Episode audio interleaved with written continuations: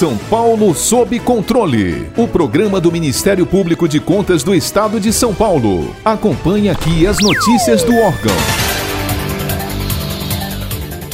No episódio de hoje, trazemos trechos de sustentações orais proferidas pelo Procurador de Contas, Dr. José Mendes Neto. O tema é sobre a possibilidade da administração pública recorrer de forma indevida às prerrogativas das fundações de apoio. Acompanhe. E as fundações de apoio, elas se justificam no ordenamento jurídico na medida em que elas sejam voltadas para a pesquisa, para o ensino, para a educação, para a inovação tecnológica, para a ciência. E as fundações de apoio, que são associações privadas, associações formadas por particulares, se aproximam do ente público e ganham uma certa flexibilidade nas licitações, nos contratos, fugindo um pouco daquela estrutura de direito administrativo.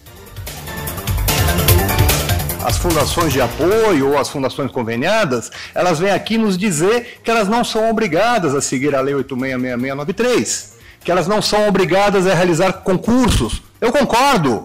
Quem tem que fazer isso é o poder público.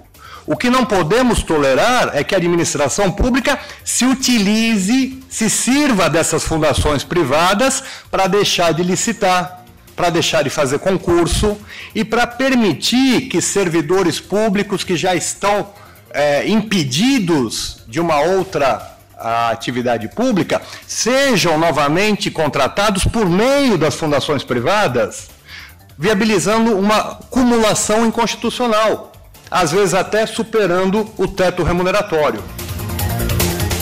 Para ficar por dentro de outras notícias do Ministério Público de Contas de São Paulo, siga-nos nas redes sociais ou acesse o site www.mpc.sp.gov.br.